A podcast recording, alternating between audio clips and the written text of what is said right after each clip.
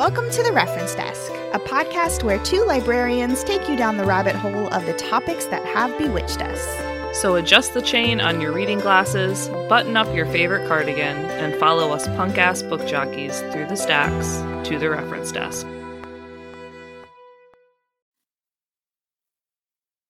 Hi, welcome to the Reference Desk. I'm Katie, And I'm Haley. and this is part two. Hooray! yes, part two of the Bly balloon bomb tragedy is the working title of what we're going with, but That's a mouthful. it really is. And like as I'm going through, I was like, this is like 15 different stories in one, but you know, That's how alright. it goes. yeah. Yeah. Especially with something like this when like the time and the topic it's so sensitive that you don't want to leave anything out. I know. Uh, Yes, and as I was just sitting down to record, um, my calendar popped up and said, you know, this is the first day of AAPI History Month. So Oh wow. this is, this, I'm I'm happy that we're recording this episode when we are. Yeah, good timing. Awesome. Yeah. Okay. Well, how are you? I'm pretty good. I'm pretty good. Yeah. We spent the weekend at my parents. Okay. Um we celebrated my dad's 5th year of sobriety on Phenomenal. Friday. Yay. Yeah. So incredibly proud of him. So we had a nice celebration and went to dinner and we all pitched in and got him a new uh like really nice sound system for his my dad's a musician and he he goes and plays like gigs or what whatever what what do the kids call them these days I think they're gigs, right? I don't know. Yeah. Uh, but we got him a new I don't know. yeah, sets. Uh, we got him a new uh portable sound system for that. So he was so surprised. Aw, yay. Yeah, it was That's fun. exciting. Hooray. Congrats. Hey. what about you? I had to work on Saturday, so it's been a weekend. Um and like everywhere, literally everywhere, we're short staffed, so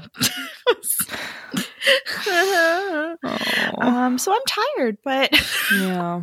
yeah, but I'm I'm I'm I'm happy to be, be recording with you, Katie. Me too. I'm glad you're here. Yay. Um so I feel like this might be the more interesting part of this whole story. So I thought the first part was interesting. hooray. Okay. I think we went a little off the rails. Oh wow, we did. yeah, yeah, we sure we sure did. Yeah, yeah. Do you want to give us maybe like a quick recap? Yeah, yeah. So, um, in the first part of this episode, um, we talked about um, the attack on Pearl Harbor and how America officially entered into um, World War II. Um, we also met a few different people. One of them was uh, Yuzuru Takeshita. Whose family was one of over 100,000 Japanese Americans who were incarcerated after Pearl Harbor. Um, and we learned about the Japanese plan to manufacture a weapon in which to bomb America on mainland soil. Um, and though they had several weapons, you know, in various stages of development, including a death ray, uh, which is just, I guess they never um, made that happen unless they have it and it's just a secret. Who knows? It could be. Yeah, they have a death ray. Mhm. uh, the the option that they went with, the one that they thought was most promising, was balloon bombs. Um, that would use the jet stream uh, to float to America. Yeah. Yeah. So yeah, yeah. Um, the balloon bomb project was known as Fugo, and after several test runs and research launches, in order to gauge time and temperature readings and all the science stuff that you need. All that stuff. Um, they learned that if the balloons were launched between November and March from certain locations, that they would, in fact, be able to travel the jet stream and make it across the ocean. wow. Um, but they also learned that only about 10% of the balloons would make it across the ocean. Oh my god. So what do you do? Do you just send a ton? Uh huh. Okay. all right Yeah, yeah. So, um, their plan was to manufacture uh, more than 10,000 balloon bombs and launch them at a rate of 100 balloons a day. oh my god. Yeah. Um, phew, phew, So many balloons. I know. It's just. Mm. And I keep thinking, you know, like when you say balloon bomb, I don't know if you're picturing in your head like just a tiny helium balloon, but like, no, they're like hot air balloon sized. Yeah, so uh, that's what I keep going back and forth between is like nor like balloon sized balloons, and then I'm picturing like the wizard from the Wizard of Oz, like sailing across the ocean. essentially yes that's what's happening um so in order to manufacture these 10,000 balloons the japanese military needed of course both an enormous amount of labor and materials both of which are in incredibly short supply because you know war um and they're an island nation. yes yes Really hard to get things. for sure. Um, so in in order to make the balloons as cheaply as possible, they turned to a lightweight, strong, and inexpensive material, Japanese washi paper. Oh my god. They're made out of washi. Oh my god. Yeah. Well, no wonder only 10% of them make it. yes, yeah. So think, you know, washi tape that you use in your bullet journals. Yeah. Um, other uses, balloon bombs. Um, Wow, that's incredible. yeah. So they're also going to need um, nearly 50 million cubic feet of hydrogen gas to fill the 10,000 balloons. Um, the hydrogen generators would need 50,000 tons of raw materials to produce the necessary gas plus water. Um, and they would also need manila rope uh, at a length of roughly 10 million feet for the rigging Oh my god. and 170 million square feet of washi would be required to make the balloons. Oh my god. Well, I guess when you folded it up, it'd probably only be like a few inches. All right. It was up real small. Yeah. Um, so just to get you know a really clear picture of exactly what these balloons look like, here's a picture. Um, oh my god. Yes. So these balloons were 33 feet in diameter. They could lift approximately a thousand pounds, um, but they were mainly carrying uh, 33 pound fragmentation bombs attached to a 64 foot long fuse that was intended to burn for 82 minutes before detonating. Oh my god. So the way the balloon worked is they would float across the jet stream and as they ran out of helium, they would lose altitude and once they reached a certain altitude, it would ignite the fuse and then the fuse would last for 82 minutes and then boom, bomb. Mm. So, It looks like like a hot air balloon with like old timey bank robber money bags just just hanging from it. yeah.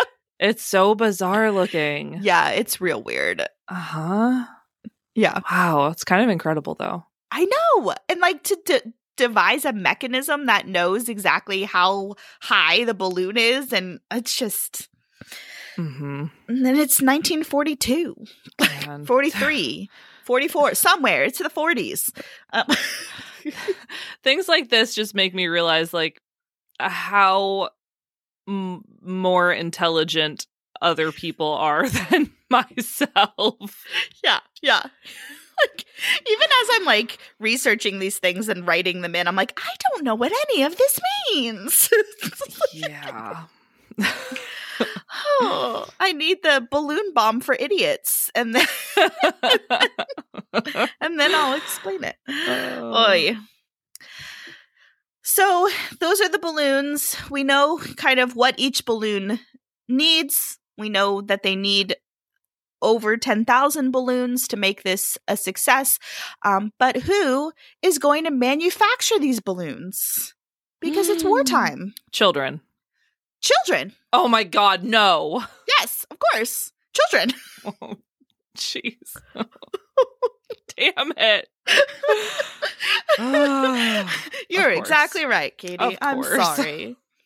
So, according to an article in the uh, Japanese Studies Journal, quote, Japanese boys and girls were increasingly pulled out of secondary school to help the war effort as factory and farm workers. Their labor service hours kept increasing until by January 1944, many students were working year long shifts. wow. Um, I mean, that's what they're trying to do in some states right now here. right. Yeah. God. You get no you get no childhood and you get Nope. no retirement. Your entire life is just work. Mhm. Yep. Yep. Yep. yep, yep. I hate it. Hooray. Hooray. Hmm. So at this time, Japan was governed by military rule, and Japanese children were taught from a very young age that they were to serve their country by whatever means was asked of them. By the age of 15, military service was required. There is a woman named Tetsuko Tanaka who at the time was 15 in 1944, and she had dreams of being a ballerina. Uh, but she was recruited into serving her country first by farming and then in helping to manufacture the paper for the balloon bomb project. Mm. Her school, the Yamaguchi Girls High School, dropped several of their classes in order for the girls to contribute to the war effort. Of this time, Tetsuko says, quote, My education stressed contributing to the war effort and being a patriot. We were ordered not only to work, but to lay down our lives for our country. 15. 15. She just wants to be a ballerina and she has to do this. Mm. Uh, Tetsuko's school was uh, only one of many around Japan that were mobilized specifically in order to serve the Fugo project. Uh, the, the girls were sworn to secrecy and they weren't even allowed to tell their families what they were working on. You- How do you trust a 15 year old girl to keep a secret? Right? oh my God. So uh, on Friday, we were on my way to my parents' house, and Rory asked what we got Grantu, that's what she calls my dad, for his uh, sober birthday. and um I was like, "Well, if I tell you, you have to promise to keep it a surprise." And Mm. she said, "You better not tell me then." Smart girl. I know. Smart. Oh my goodness. Amazing. Yeah, you can't tell kids anything. So Mm-mm. I don't, I just, yeah, sworn to secrecy. Um, so those schools who didn't have the capabilities to manufacture these balloons on site sent their girls to factories instead, where they were housed in dormitories in mostly terrible conditions. Um, and they would work 10 to 15 hour shifts every day. Uh, one such location where girls were sent was Okuno, which was actually a chemical weapons plant um, on a- an island. And it was so secret that it had been removed from all Japanese maps. what? Uh huh. So imagine like your kid coming home and be like, "So they're sending me somewhere. I can't tell you where they're sending me, but I'm gonna go live at this place and make something. I'm not allowed to tell you what I'm making. Bye." No, no, absolutely not. Absolutely not. Right? You will be hidden in the basement Right? for the duration of the war. yeah, yeah. That's oh my god. Oh Yeah. my god. Going to a place that doesn't exist on a map. Bye. Oh. Yeah. Mm-mm. Um, one young girl who was just 13 years old, named Reiko Okada, along with uh, her classmates at Tadanoumi Girls High School, was sent to Okuno uh, for balloon production. Okada was uh, one of over 600 girls who worked there. They were also sworn to secrecy and were searched each day at the end of their shift to make sure they were not bringing anything other than their personal belongings with them. Um, What, what are they going to take? Who are they going to get it to? And they're on an island Yeah, Yeah, that doesn't exist on that doesn't exist. I'm going to guess that there's probably not postal service from an unplotted island. Oh boy. Yeah, yeah. Um, at Okuno, the girls were also tasked with packing boxes, sealing smoke bombs, and mixing chemicals, which, uh, if you listen to Katie's episode on the Radium Girls, you might have guessed was toxic to their health. no. Yeah. And they had no idea that Mm, they were being affected. that's horrific. I mean, Mhm. the the ra- story of the Radium Girls was so tragic, Mm-hmm.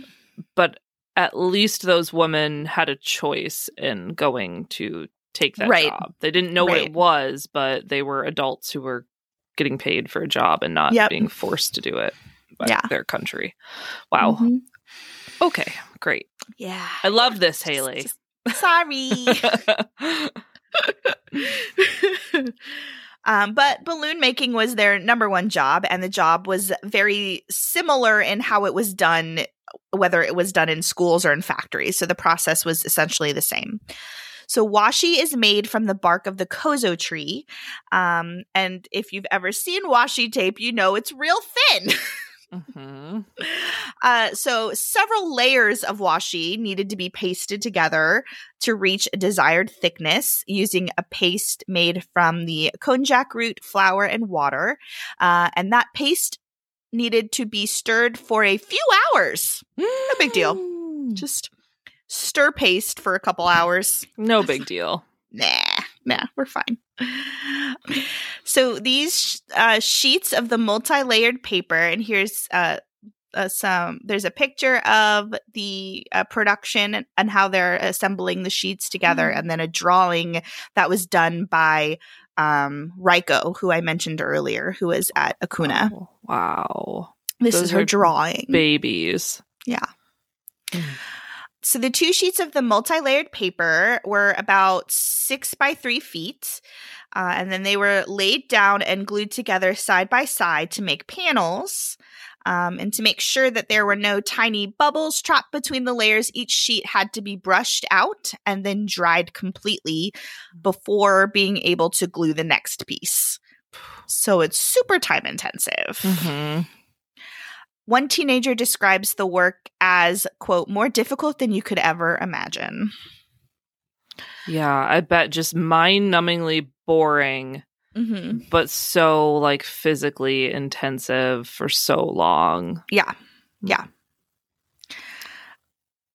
Finally, in January of 1945, the girls from the schools and the factories were sent to Kokura Arsenal in Tokyo to watch the first balloon inflate uh, and to continue making the balloons at the largest factory. So, this was like the place that they manufactured the majority of the balloons and most of the girls were then sent there um, so that they could make the balloons around the clock. Yeah, so nice that they gave them that little field trip to see the balloon launch first. Hooray. um, at the balloon wa- launch, they wore white headbands that read Student Special Attack Force. Um, and were made to march in lines like the military and sing the war song, Our Blood Runs Red. Ooh, Just chilling, kind of like. hmm, yes. mhm. Mm, mm-mm. It's giving the Hitler Youth vibes. They- I mean, they're on the same side. Mm-hmm. uh yeah uh so uh, tetsuko says quote i was shocked by the size of the factory everywhere metal drying boards were revolving on steam blasting machines that dried them the noise was deafening uh, after the girls or after the display of the balloon launch the girls returned to their dormitory um, that had no heat uh, in january in japan um, and they were allowed to sleep for a little bit before they were awoken at 4.30 a.m for breakfast uh, and then they walked over a mile in straight uniform lines to take over for the overnight shift workers This is horrendous. yeah This is this is like just another form of incarceration. Yeah. Wow. Oh. Um, do I have another? No, I don't. Sorry. Okay. um, Tetsuko says, quote, the floor was muddy with the extra paste that always seemed steamed off the drying boards. From above, steam condensed into water droplets and fell on us. Each person was in charge of two drying boards. The paper dried very quickly, so you shuttled back and forth between them like a crab. If it got too dry, then it would crack and fail the quality test. That was unforgivable. So we ran barefoot across the pasty floor. Oh my god.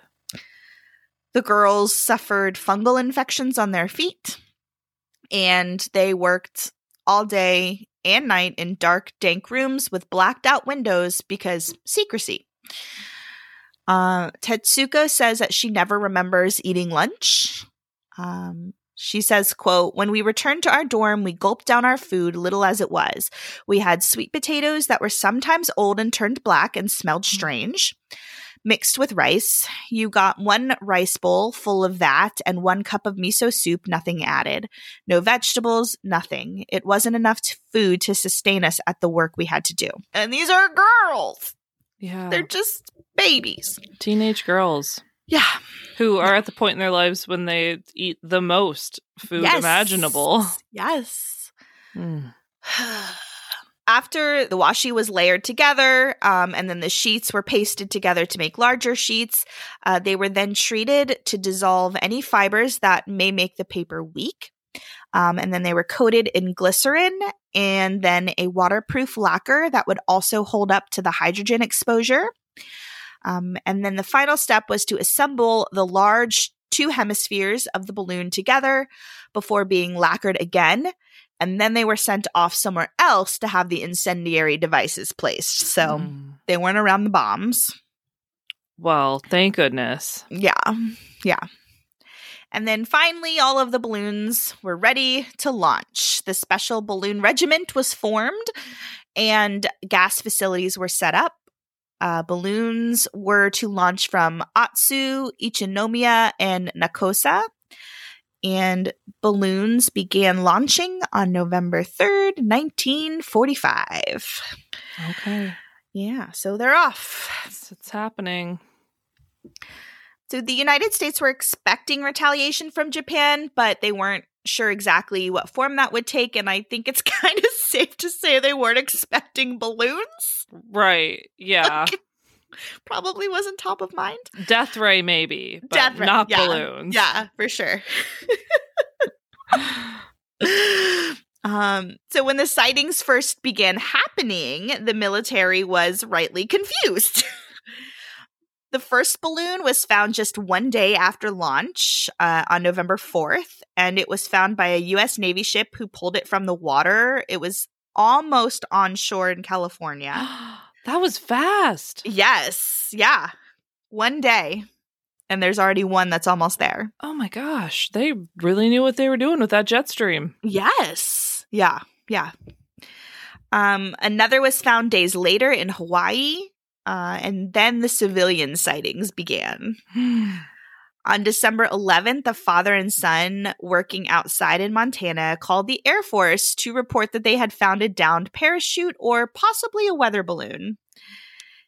In January, one of the balloons got caught in power lines at Hanford Nuclear Plant, coincidentally, where plutonium was being secretly manufactured for the Manhattan Project. Ooh. You know, the atomic bomb that would later be dropped on two cities in Japan. hmm So that's a little weird tidbit. Yeah. Um, so, but so far, none of the bombs are going off. They're Hmm. just the balloons, or if they do, they're not causing fires. They're not causing any destruction. Okay. Um, preliminary research led the military to conclude that these balloons were from Japan and uh, they did contain incendiary devices. Um, they believed that they were being launched from submarines um, Mhm. until they discovered the mechanism that indicated the balloons were capable of traveling long distances. Authorities were placed on high alert, but of course the public was not notified because can't do that. No, heaven forbid you tell them, like, hey, stay away from these things if you happen to see one. right right um so here's how many sightings there were oh um my gosh. just within a couple months so they continued to be discovered across north america with sightings and partial or full recoveries in alaska arizona california colorado hawaii idaho iowa kansas michigan What? Montana, yes, Nebraska, Nevada, North Dakota, Oregon, South Dakota, Texas, Utah, Washington, Wyoming. Like they are reaching places. Wow. There's even some in Canada and in Mexico. Oh my gosh. Yeah. Yeah. By August 1945, U.S. Army intelligence recorded 285 balloon incidents. Um, so the balloons are, you know, definitely hitting their intended targets, but so far no damage. Hmm. Uh, and because they weren't causing damage, the military was having trouble figuring out the intended purpose of these devices. So they knew that there was some form of incendiary device, but they also thought, like, is this chemical warfare or biological warfare? Like, what sure. is happening here? Sure. yeah, because they're not, I mean, they're not blowing up. So, mm-hmm. what are they doing? So, defense strategies were put into place. Uh, Air Force and Navy pilots were instructed to shoot down any balloons spotted in the air. Uh, and smoke fighters, which is just the coolest name ever. Mm-hmm. they're like mm-hmm. firefighters, but they're called smoke fighters. Oh, what do they do? Um, they uh, were mobilized to put out any fires that erupted in like the forests and stuff. So they worked with the uh, the forestry service as well. Okay. Um, but there, you know, didn't seem to be any that had started as a direct result of these balloons. Hmm. That's really wild. Yeah. Yeah. You think at least one would work? Yeah. Oh. A then classified video made for the Navy to help identify these balloons uh, ended with the wording on screen saying quote any balloons approaching the united states from outside its borders can be enemy attacks against the nation. Information that the balloons have reached this country and particularly what section they have reached is information of value to the enemy. Please do not aid the enemy by publishing or broadcasting or discussing such information without appropriate authority. So I guess their fear is if they leaked it to the public, Japan mm-hmm. would get word of it and know that it was working, at least that they were reaching America mm-hmm. and mm-hmm. would continue to manufacture them. Okay. Okay. I mean, like, it makes sense, but I still yeah. don't like it. I know. Yeah. Hmm. Um, so one of their defense strat- strategies was, of course, to keep it entirely hush hush. But of course, some word did get out through the media because it's the media. Mm-hmm. Uh, and when the Japanese heard that some of the balloons had actually made it to the United States, they released their own propaganda to their people, claiming, quote, 10,000 people have been killed. One of our weapons caused great fires and damage. Each of our secret type balloons can carry several persons, and the day is not far distant when we will land several several million Japanese troops on American soil. No, so no, like, yes. they're gonna put strap people to these balloons. I think it's all bullshit propaganda stuff, but they're yeah. like telling their people like we can fit people in balloons and we're gonna take them over. Oh like, my god! But like airplanes exist. Why really would do. they have to travel by balloon? oh, I feel like war just makes people so dumb. I'm yeah, and it's such a good example of like just how dangerous not having like free media and journalism is mm-hmm. and when you can control the flow of information i mean you could you can make people believe anything absolutely that's so terrifying. scary yeah yeah yeah um, so rumors of these balloon bombs even made it all the way to Tule Lake incarceration camp, where Yuzuru Takeshita and his family were now detained. Oh wow! So, if you remember from the first part, Yuzuru and his family, including seven brothers and sisters and his parents, had been detained first at um, an assembly center that was just a horse track mm-hmm. for four months before being sent to Topaz, which was an incarceration camp in Utah. So, here's Topaz. Um, you can see the barracks, um, and then the bottom left is a recreation uh, that is in the Topaz Museum right now. Oh my um, god, Haley, I read that as recreation. oh I was gosh. trying to figure out like what was in this room that was considered recreational. Beds, sleep. Your sleep is recreation. Yeah. Ta-da. Yeah. No. oh. Yeah, because of course at the end of the war they completely demolished all of these. So, you know, trying to keep mm-hmm. everything hush hush. Yeah. Um, they were at the assembly center, um, I think it was Tanforan, for four months, and then they were sent to Topaz. Mhm. Um, the I think um, Yuzuru's younger brother Ben talks about being on the train going to Topaz. They weren't told where they were going. The windows were blocked out, so they couldn't see anything. Um, so it was, you know, it was very scary. They had no idea where they were being shipped off to or how long that was going to take. You know, Mm-hmm. just all around terrible. Yes. Um, and Topaz was still under construction when many families began arriving, and so detainees were tasked with helping to complete construction cool. on their own Cool. prison. yeah. Yep. Yeah, super awesome. Uh, Topaz was made up of almost 20,000 acres, and 640 of those were, were designated for living spaces. There were 34 residential blocks, and uh, each block was able to house 250 to 300 people. Um, and there were 12 barracks per block. Mm.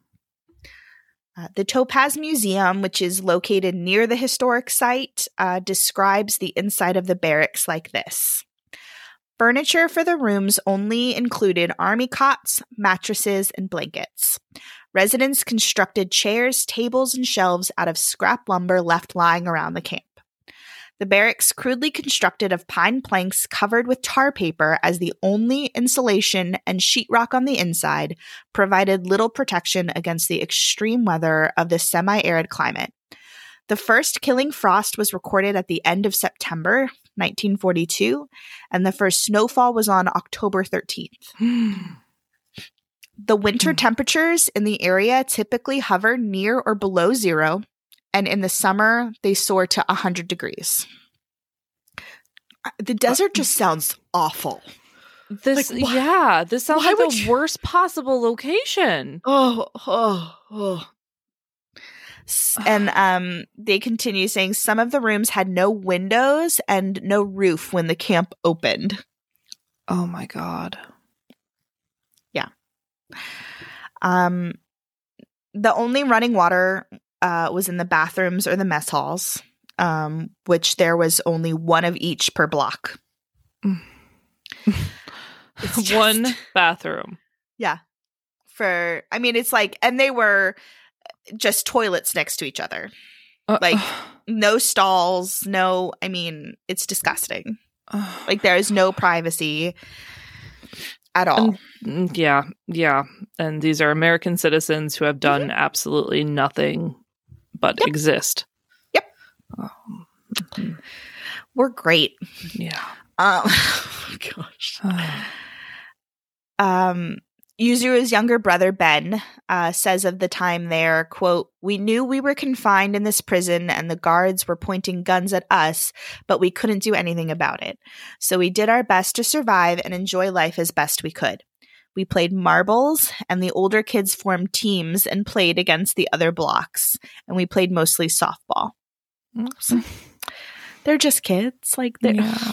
over a Yeah. third of the detainees were or those incarcerated were children. Hmm. So, hooray. Wow. Um, there were three schools within Topaz, two elementary schools and one junior senior high school. So Yuzuru was able to finish junior high and was asked to be one of the main speakers at the graduation ceremony, where he spoke about being optimistic for the future and said that he still had, quote, faith in our American system and keeping hopes high in adversity. How? How? like, how? Hmm. Yeah. So the Takeshita family was incarcerated at Topaz for one year before they were involuntarily moved again in September of 1943.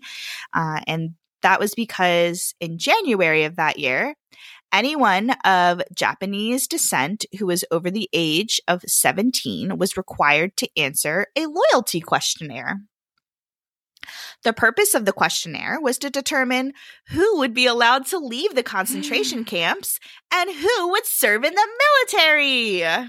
No. hmm hmm Um, so the questionnaire asked private details like information on citizens' foreign investments, the names of the magazines and newspapers they subscribed to, and if they knew any foreign languages, though they only listed Japan as a foreign language. So they're just asking if they know Japanese. okay. Okay. Yeah. Um, but questions 27 and 28 were particularly tricky. So, question 27 read Are you willing to serve in the armed forces of the United States on combat duty wherever ordered? Nope. just, it's just can't. No. I know, right? um, so uh, Tanya Stone, who wrote Peace is a Chain Reaction, which is you know my staff pick in the book that all of this information is coming from mostly, um, she says the War Department. this is just ridiculous. The War Department wanted to know how many people who were being held against their will by their own government were willing to leave their lives behind and fight for that same government in the war. Fucking unbelievable. Yeah, yeah. The audacity. Yeah. um Ben Takeshita uh, said, "Now, if you were a young mother with kids, how could they, if they were responsible parents, how could they answer this yes and serve on combat duty wherever ordered?" And also, a father who had young kids uh, was responsible for the family. How would he be willing to or be able to answer this on combat duty wherever ordered? So there was a lot of rumors about how to answer this question. And I Mhm. remember rumors that this was one way the United States was going to try to get rid of us by sending us all to combat duty. So there Mm. was a lot of questions as to how to answer that question. And it made it incredibly difficult for many to answer yes or no to that question. So on one hand, you're like, we are being incarcerated behind against our will. So no, we're not going to go fight for you. But on Mhm. the other hand, what happens if we say no? right. Like, yeah. Yeah. It feels it feels like a trick question. yes, Because they have no agency. So Yes. it, it doesn't matter what they say. Right. It's going to be wrong either way. Like, Yeah. Mm. Yeah. Mm-mm. Uh, Mm. As for question 28, this one is almost worse. Um, it's asked Will you swear unqualified allegiance to the United States of America and faithfully defend the United States from any and all attack from foreign or domestic forces, and forswear any form of allegiance or obedience to the Japanese emperor or any other foreign government power or organization? So, by saying, will you forswear allegiance to the Japanese emperor, means that you have already sworn allegiance to the Japanese emperor. Right. And more, almost, you know, a, a lot of these were second generation Japanese Americans. So they Mhm. were born in America. They didn't give a fuck about the Japanese emperor. Like, right. so how do you answer that question? if you answer yes, are you admitting that you at one point were allegiant to the Japanese emperor? Like, it's impossible. yeah, there needs to be uh, far more space on this form than just that little line. Like I I would have like a page to write. Right? Oh my gosh. Yeah. Um, so Ben again, when interviewed about this, um, and he was interviewed by the Densho um, organization. So Mm. there, it's the Densho organization is phenomenal. Um, look them up; they're really good. um, and so Ben says many people who lived in the United States were born in the United States and they had no idea who the Japanese emperor was.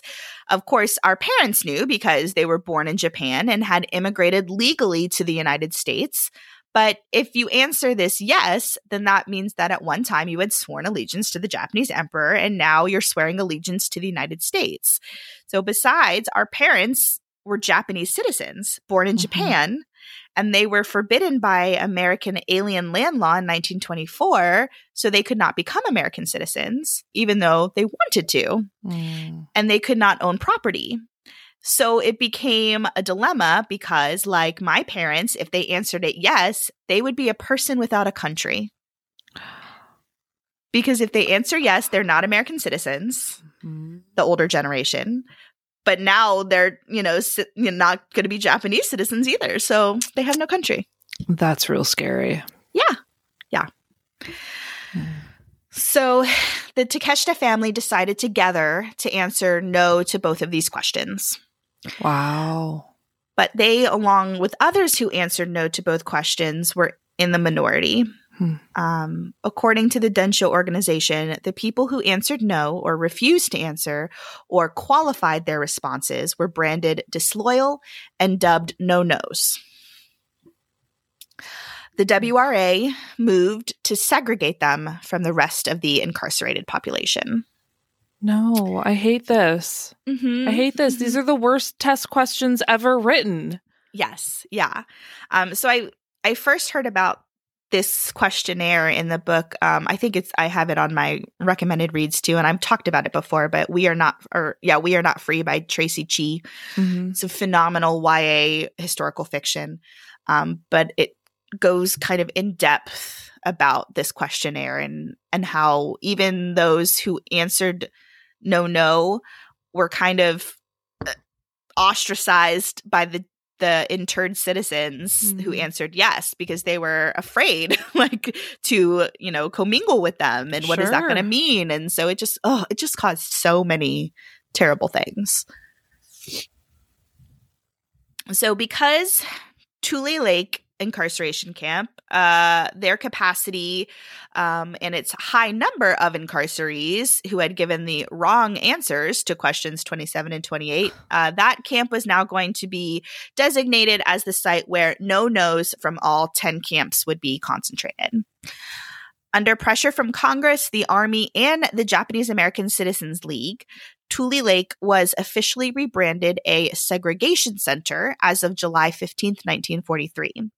12,000 segregees were moved to Tule Lake, while some 6,500 Japanese Americans who had supplied the desired responses were relocated to other WRA camps. Uh, Tule Lake was a maximum security prison. Mm. It, it was not a camp, it was a maximum security prison. Mhm. It was armed with tanks, seven foot high barbed wire fences, and 28 guard towers. It is also incredibly difficult to find photographs of like the bad parts of Sure. Tule Lake. Um, and in fact, I think if you're watching along with us on the screen, the top right, um, I believe that that picture was taken by Ansel Adams. Oh yeah, Ansel I forgot he did that. Yeah, he was sent to go take photographs um and make the camps look like no, no, it's not that bad. Look at this beautiful mountain. I mean, yeah. Um, but it's very, very difficult to find actual photographs of the guard towers and the barbed wire and Well, yeah, Yeah. because it looks like Nazi Germany. Yep. Yeah, it 100% does. For Um, jeez, oh my god, I cannot believe this is for two questions. yes, yeah. and I mean, not to say anything of those older. So the um, like the first generation, you know, or the the um, the older Japanese Americans who had come over from Japan, they were called um Issei, and then the younger generation that was born in America was called Nisei. okay. So all of the the Issei, I mean, a lot of them didn't, you know, probably spoke both languages and maybe Mhm. weren't, you know, that familiar with the English language and Mhm. imagine just answering no because you didn't understand the question and now you're in this Right. maximum security prison it's just all kinds of awful It really is. Yeah. So the takeshita family was moved to tule lake where they would stay until 1945 um yuzuru uh, like I mentioned earlier, he had heard rumors about these balloon bombs or these, you know, strange balloons that were being sighted. Um, and he was very Tule Lake is in California, but it's like right on the California Oregon border. Yeah. It's very Okay. close to Oregon. Okay. Um, and um, but he would not know that the balloon bombs were actually real until almost 40 years after the war. Wow. yeah, so he's just hearing rumors um, at Tule Lake. Um, but meanwhile, in Oregon, what about our fishing group, right? From the first part of the episode. oh, yeah. Mom with the 12 kids. Or, I don't know, uh-huh. a lot of kids. Yeah. And yeah. dad saying, Give me a minute. Uh huh. Yep. Yep. Okay. I don't like this. This is not going to be good. No, no. I'm sorry. Okay. Okay. Um, so to recap, you know, from where we left them, it was Saturday morning, May 5th, 1945. Archie Mitchell, who was the new pastor in town, uh, in the town of Bly, Oregon, decided to take a group of his Sunday school students fishing. His pregnant wife, Elsie, joined him with the six children. Uh, rough road conditions made them stop earlier than they had originally intended, um, but they parked their car near Salt Spring and began unloading their gear. The kids ran off with Elsie trailing behind them. Um, and just a few moments later, Elsie yelled out to Archie, Look what I found, dear. Um, Archie replied with, Just a minute and I'll come take a look. Almost immediately at 10:20 a.m., there was a massive explosion. Archie rushed to them immediately and attempted to put out the flames with his bare hands. he later told the newspaper, "I hurriedly hurriedly called a warning to them, but it was too late. Just then there was a big explosion. I ran up and they were all lying dead." Oh my god. Yeah. The Forest Service worker who had warned them of the road conditions earlier ran over to help as well. Um, the group had stumbled upon an undetonated balloon bomb, and one of the kids might have poked it with a stick or somehow un- like disturbed it, mm-hmm. setting it off. Um, lost in an instant were Archie's wife and unborn child alongside Eddie Engen, who is 13, Jay Gifford, who is 13, Sherman Shoemaker, who is 11, Dick Patzke, who is 14, and Joan Patzke, who is 13. Mm. Um, so the sister of Dick and Joan Patzke, and her name is Dottie McGinnis, uh, she later described to her daughter in a family memory book the shock of discovering cars parked in the driveway um, and the heartbreaking news that two of her family members and neighborhood acquaintances had passed away she said quote i ran to one of the cars and asked is dick dead or joan dead? Is jay dead? Is eddie dead? Is sherman dead archie and elise had taken them on a sunday school picnic oh. up in gearhart mountain. After each question they answered yes. And at the end they were all dead except archie. Oh my god.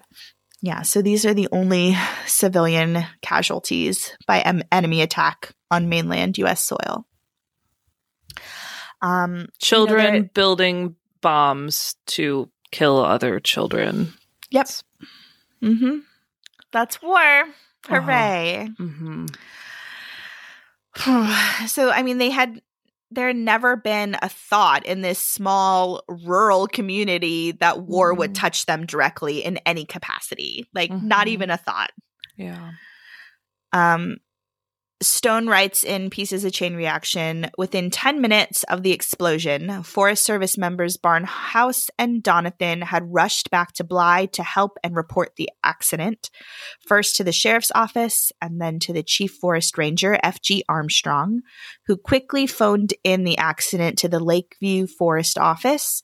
Then he and assistant ranger Jack Smith grabbed first aid equipment and sheets and followed Barnhouse back to the scene. They arrived around noon. Uh, Ranger Smith later said nothing could be done. This was enemy action. The Navy people needed to inspect and make sure that there were no radiological, biological, or chemical contaminants before anything could be handled or moved. Yeah. So the military arrived around 5:30 that afternoon and after investigating, they determined that the balloon had been down for over a month.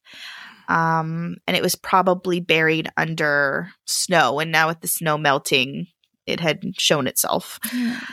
Um, the debris was taken to the Lakeview Air Base for further analysis.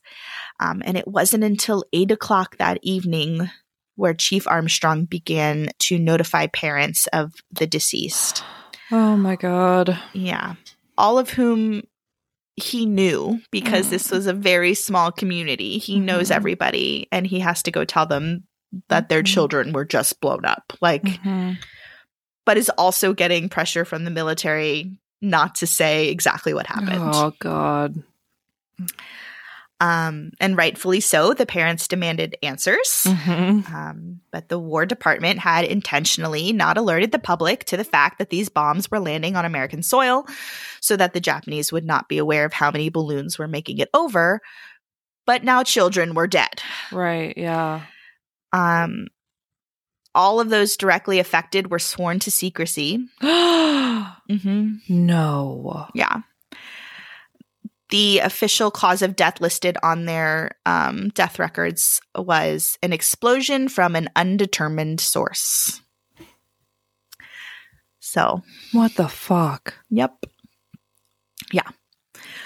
Um finally, a few weeks later, the Washington Post was allowed to print the following. Unexploded bombs may be found in isolated places and should be avoided. Some may be buried in melting snow. With the coming of warm weather and the end of the school session, it is desirable that people and especially ch- children living west of the Mississippi River be warned of this possible hazard. Okay. Should have happened a while ago. Yeah, but those don't look like bombs. No. They're that, balloons. Right. Like yes. That's a very important piece. yes, that like you what? need to include. Because I would not see that laying on the ground and think, well, it could be a bomb.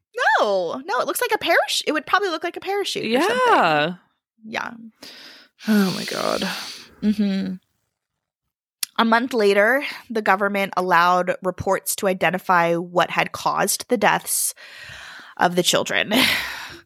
Um, and then just a few months later, on May 7th, 1945, Germany surrendered, ending the war in Europe.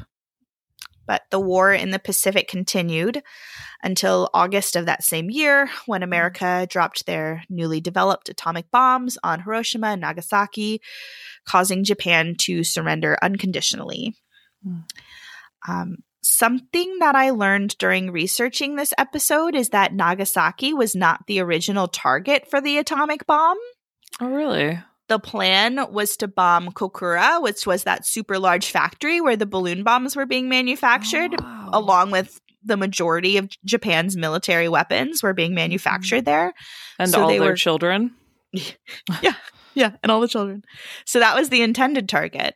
But because of poor visibility, the plane's course changed to Nagasaki, which just wow. seems like completely eliminate an entire city because of poor visibility. Like, right. I, war. It's just, I don't understand. Well, we got to do something with this bomb. God. Uh, in 1950, the Weyerhaeuser Timber Company built a monument at the site of the Bly explosion. Um, it's called the Mitchell Monument, and it's constructed of native stone and displays a bronze plaque with the names and ages of the victims of the balloon bomb explosion. Mm. Weyerhaeuser donated the monument along with the surrounding land to the Fremont National Forest in 1998. So now it's a historic place or a mm. historic historically registered place. Um, oh, my next sentence. The museum site is listed on the National Register of Historic Places. Oh, okay.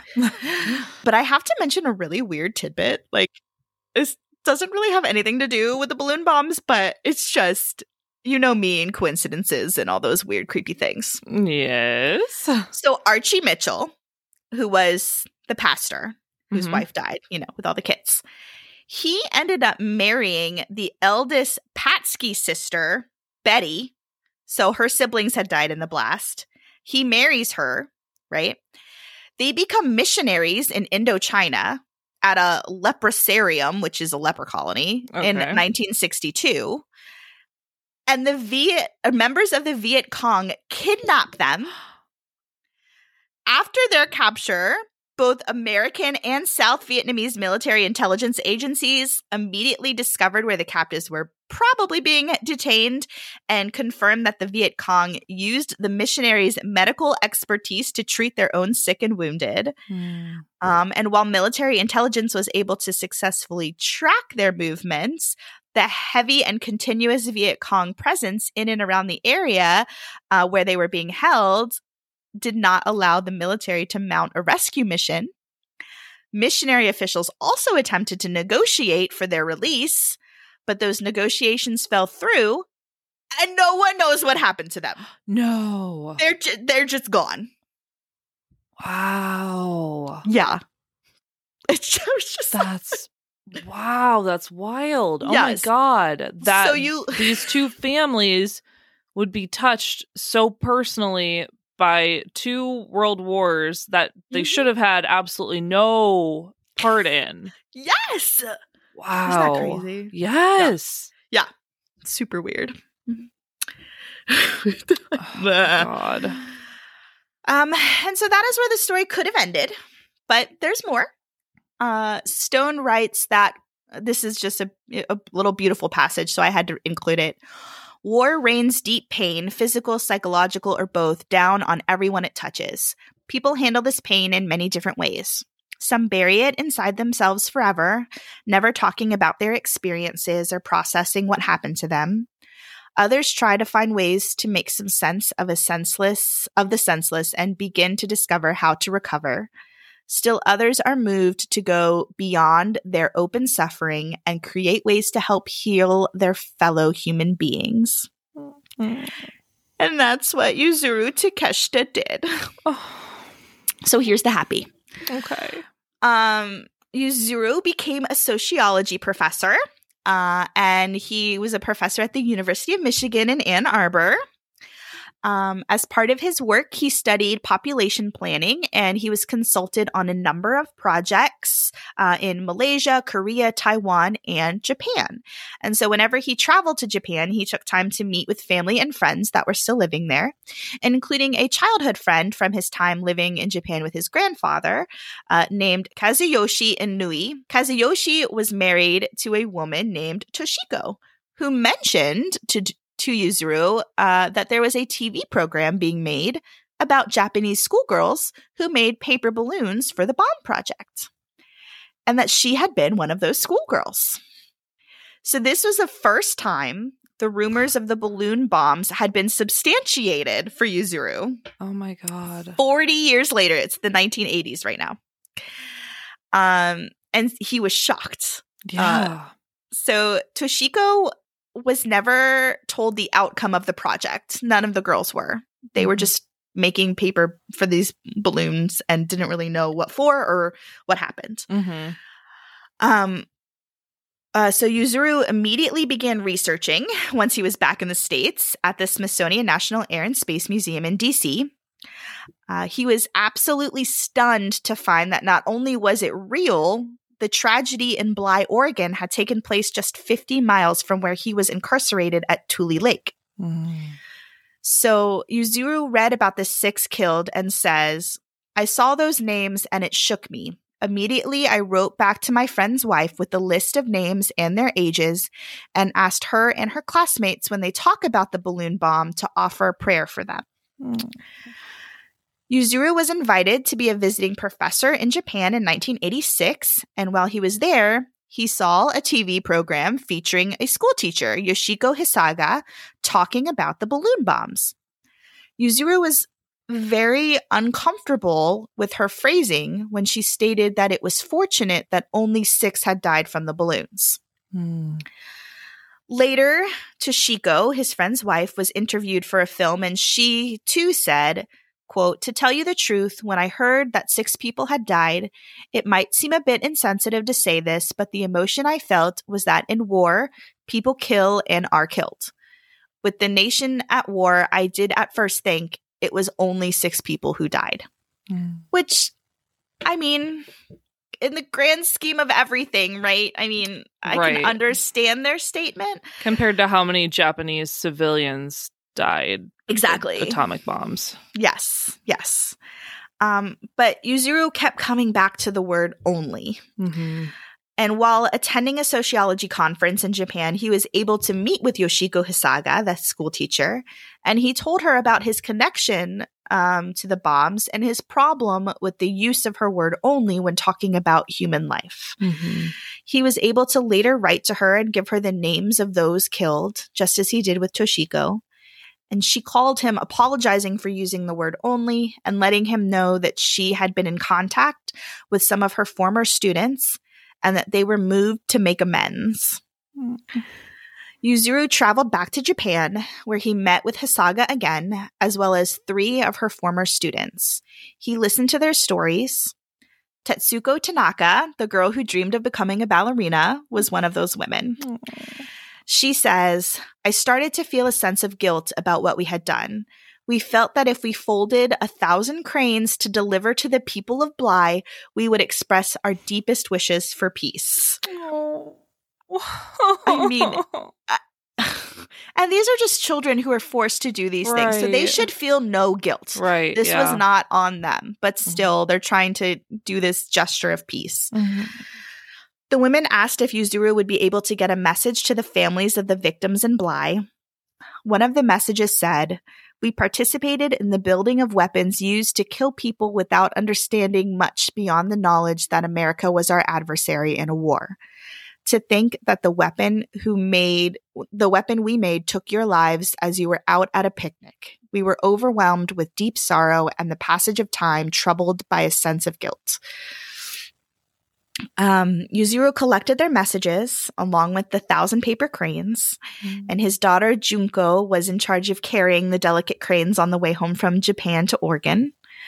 Uh, Yuzuru had no concrete plan um, but he did have the phone number of Edward Patzke, one of the hmm. Patzke siblings. Um, and so he phoned him and he spoke to Patzke's wife, Opal, who invited him to visit. Um, Yuzuru met with some of the other family members of the victims uh, and gave them the messages. Um, uh, they gave them the messages from the Japanese women and organized a small ceremony for the 10th of August. Stone writes Draped over her arms, Junko carried the long string of 1,000 paper cranes, signifying 1,000 wishes for peace. Each colorful origami bird had been hand folded by the Japanese women who, once upon a time, had been those school schoolgirls hard at work making paper balloons to carry bombs. Yeah. The families of the victims gathered at Gearhart Mountain with the Takeshita family, along with the messages sent by the women who came together for this effort. Uh, Yoshiko Hisaga, Tetsuko Tanaka, Aika Chisaka, Ritsuko Kawana, Katsuka Madia, and Toshiko Mizoba. Oh, and Etsuka Shibata. Um, Hisaga's message read in part We respectfully offer before you a thousand paper cranes we folded as a token of our belated expression of pen- penitence and with our wholehearted prayer for your souls and for world peace. We are feeling ever more strongly now the depth of our crime and seek most sincerely that you forgive us for what we fully realize is unforgivable. Which is just devastating oh. because they were children themselves. Right. Like, yeah it's not their fault. No. Um, all of the people involved, so the women in Japan, the Takeshita family, and the families in Bly remain in touch, writing letters to each other. Oh my god. Oh. And in 1995, more than 400 people gathered again at the Mitchell Monument to recognize the anniversary. Yuzuru read a poem that he had written for the event, um, and then a year later, 16 women from one of the schools in Japan, along with Tetsuko Tanaka, arrived in Bly, Oregon, where the people of Bly welcomed them with open arms. Aww. Elsie Mitchell's sister was one of the people there to welcome them. She said, I just feel badly that they felt so responsible for this incident because I don't believe they were. They were just little girls. I think it probably was pretty hard for them. Mm-hmm. Um, the women knelt at the Mitchell Monument with incense in the Japanese tradition of atonement and said prayers and placed flowers and more paper cranes. It's just. Oh. Yeah. Oh. And that is what I know about the Japanese balloon bombs and the Bly tragedy wow. of World War II. Wow. So that was horrible and beautiful. oh my god. Great Yeah. job. Wow. ugh. Whew. um yeah. So I have a lot of recommendations. Okay. Okay. Having a lot of feelings. I know, I know. It's like it's it's a really lovely, sweet thing that that they did together, but still, Mhm. like, it's still sad. It's so sad. Yeah. And just thinking about all of the horrific things that have happened during times of war and and not even just within Mhm. our own country um Mhm. and the fact that we as Americans don't atone for fucking anything Nothing. We just push it under the rug. Yeah, absolutely, and we're Yeah. missing out on this this beautiful thing that we could have absolutely. Yeah, Ugh. yeah.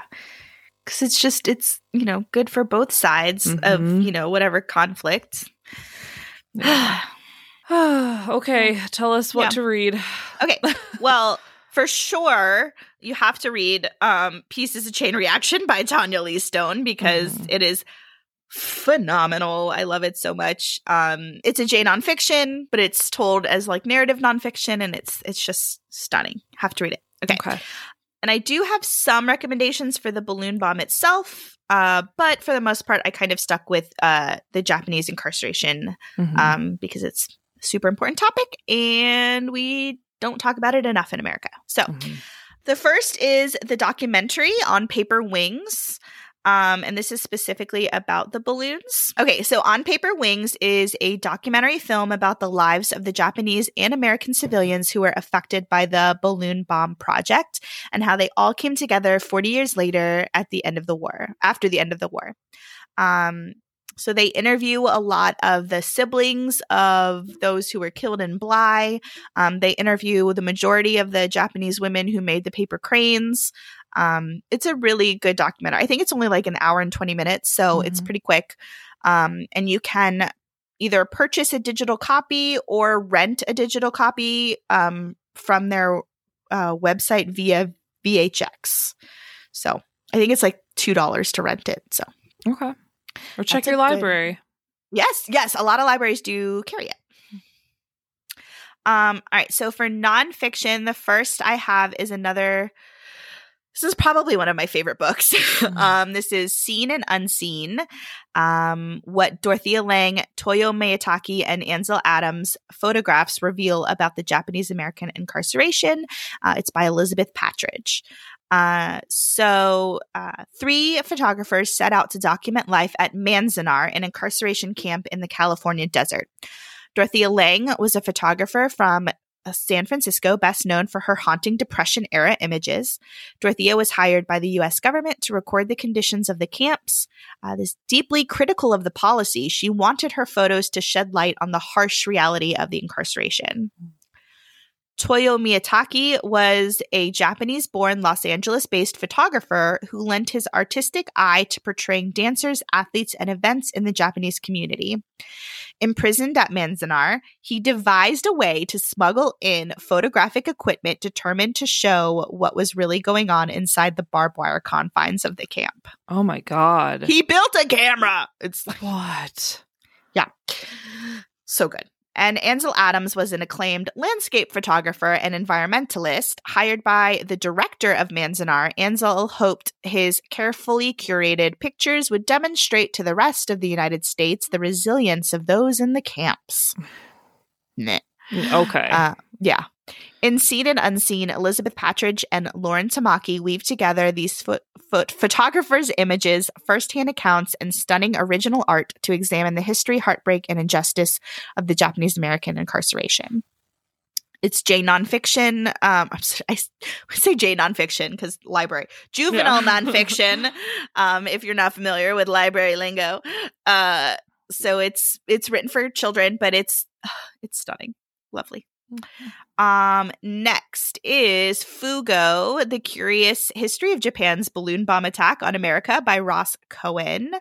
Um, so Ross Coen provides a fascinating look into the obscure history of the Fu-go campaign from the Japanese school schoolgirl. I cannot say that word tonight. I know I've said it wrong every time I've said it tonight. the Japanese schoolgirls who manufactured the balloons by hand to the generals in the U.S. War Department who developed defense procedures. The book delves into panic, propaganda, and media, media censorship in wartime. Fu-go is a compelling story of a little known episode in our national history that unfolded virtually unseen. I also read most of this one mm. for this episode, um, so I got a lot of information from it. Okay. Um, and I think I got it on, or it's available on archive.org. So, oh, cool. Want to check it out from there. Um, and then, of course, they called us Enemy by George Takei. Um, George George Takei has captured hearts and minds worldwide with his captivating stage presence and outspoken commitment to equal rights. But long before he braved new frontiers in Star Trek, he woke up as a four year old boy to find his own birth country at war with his fathers, and their entire family forced from their home into an uncertain future. In 1942, at the order of President Franklin D. Roosevelt, every person of Japanese descent on the West Coast was rounded up and shipped to one of 10 relocation centers, hundreds of thousands of miles from home, where they would be held for years under armed guard. They Called Us Enemy is Takei's firsthand account of those years behind barbed wire, the joys and terrors of growing up under legalized racism, his mother's hard choices, his father's faith in democracy, and the way those experiences planted the seeds for his astonishing future. What does it mean to be American? Who gets to decide? When the world is against you, what can one person do? The answer to these questions to answer these questions, George Takei joins co writers Justin Eisinger and Stephen Scott and artist Harmony Becker for the journey of a lifetime. And so it's a graphic novel memoir. Okay. Um, and then for fiction, I have We Are Not Free by Traci, Traci Chee. Um, so, this is about the collective account of a tight knit group of young Nisei, so second generation Japanese American citizens, whose lives are irrevocably changed by the mass U.S. incarceration of World War II. 14 teens who have grown up together in Japantown, San Francisco. 14 teens who form a community and a family as incar- interconnected as they are conflicted. 14 teens whose lives are turned upside down when over 100,000 people of Japanese ancestry are removed from their homes and forced into desolate incarceration camps. In a world that seems determined to hate them, these young Nisei must rally together as racism and injustice threaten to pull them apart. Um, it's a young adult fic- fiction, and it's just it does such a good job of explaining you know the the terrors of the the incarceration camps but also that these teenagers were just trying to be teenagers like they yeah. have crushes and you know have to deal with all the teenage crap mm-hmm. while also being imprisoned like right yeah uh, it's so good Oh. Um, and then I just finished this one, Beneath the Wide Silk Sky by uh, Emily Inouye Huey. Um, and this is about Sam Sakamoto, uh, who doesn't have space in her life for dreams. With the recent death of her mother, Sam's focus is the farm, which her family will lose if they can't make one last payment. There's no time for her secret and unrealistic hope of becoming a photographer, no matter how skilled she's become. But Sam doesn't know that an even bigger threat looms on the horizon.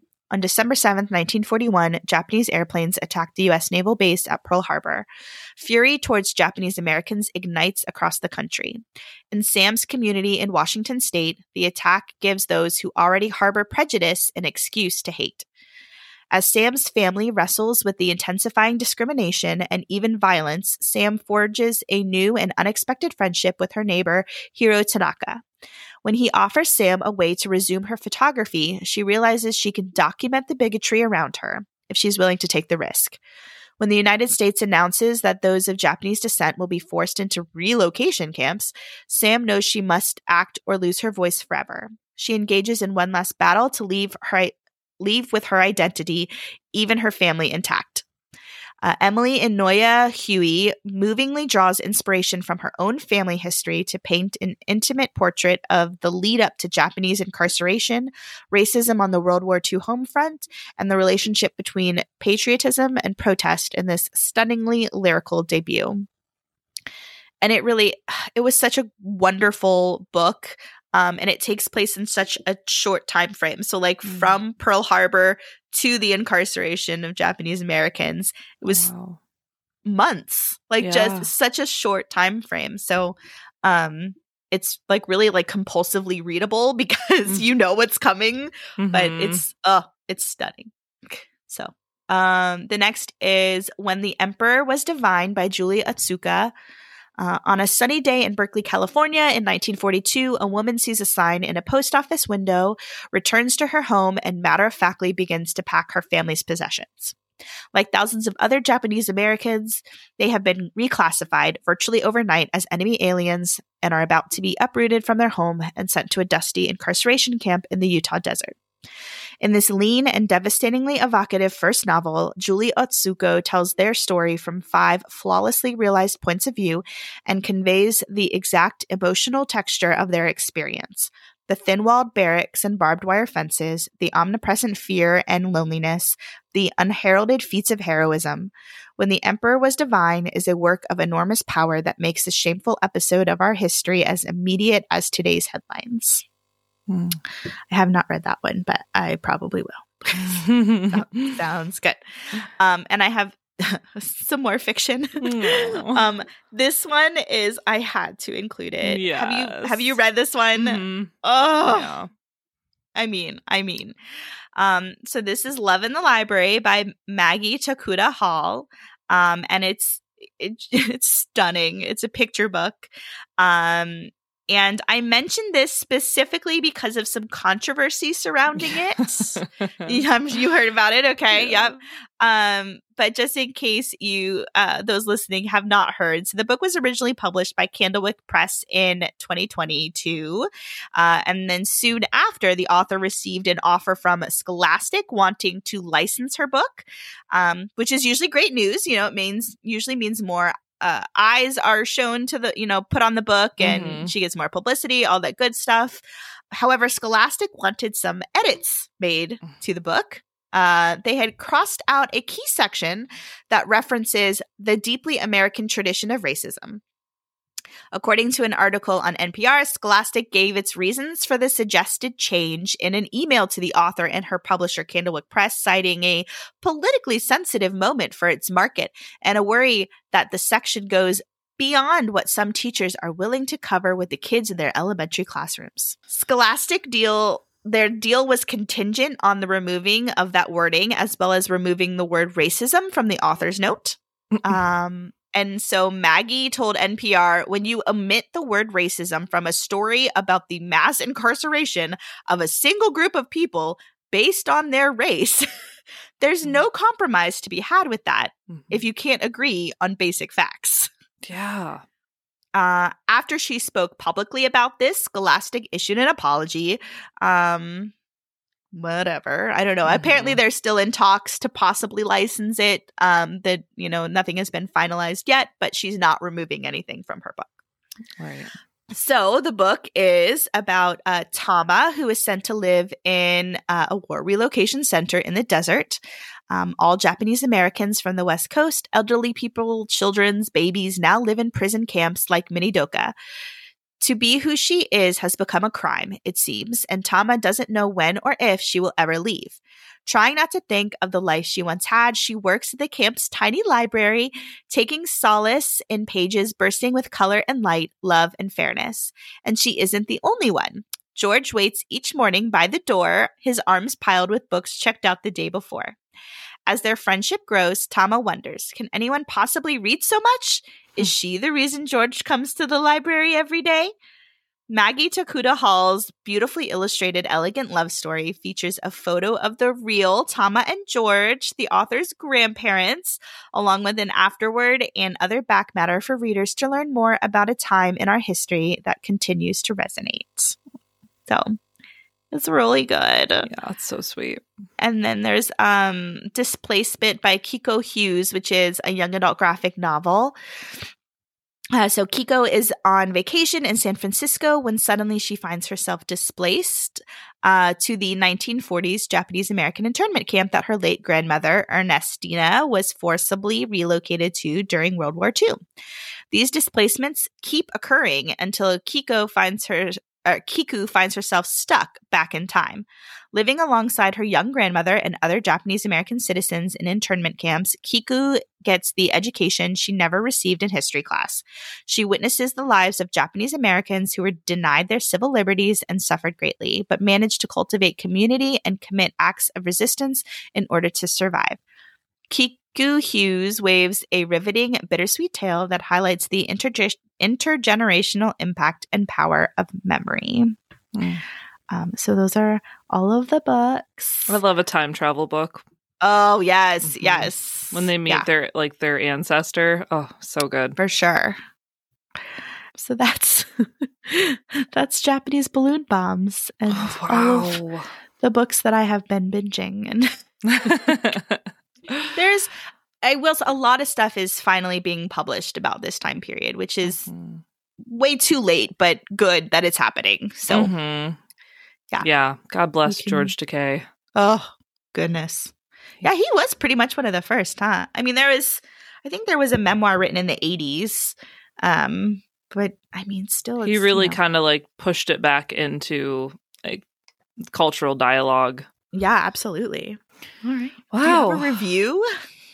Oh shoot. Oh my god. I was I was so wrapped up in that story that I forgot that I had things to do. Um yes I do.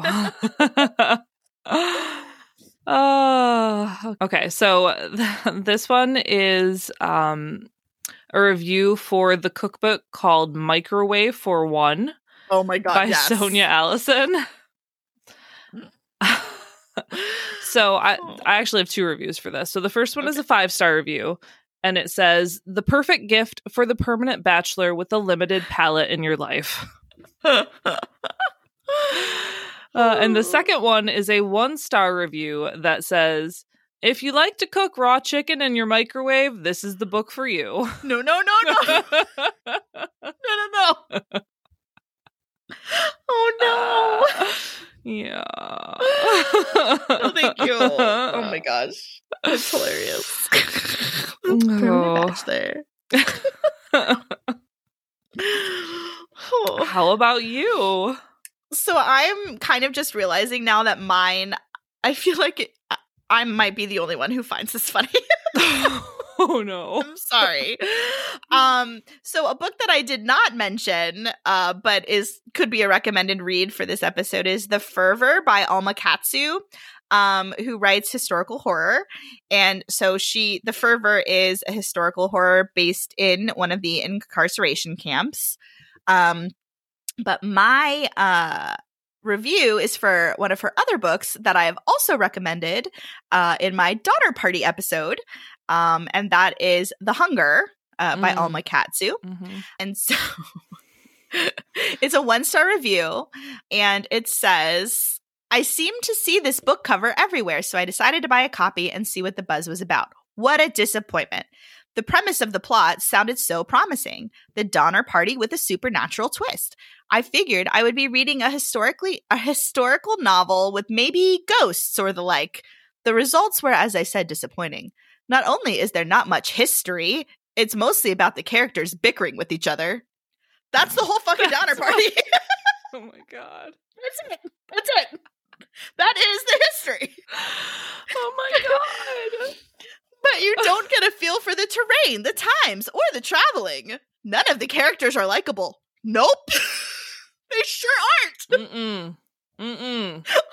Also, the real history. Yeah, these people were at their fucking wits' end. yes.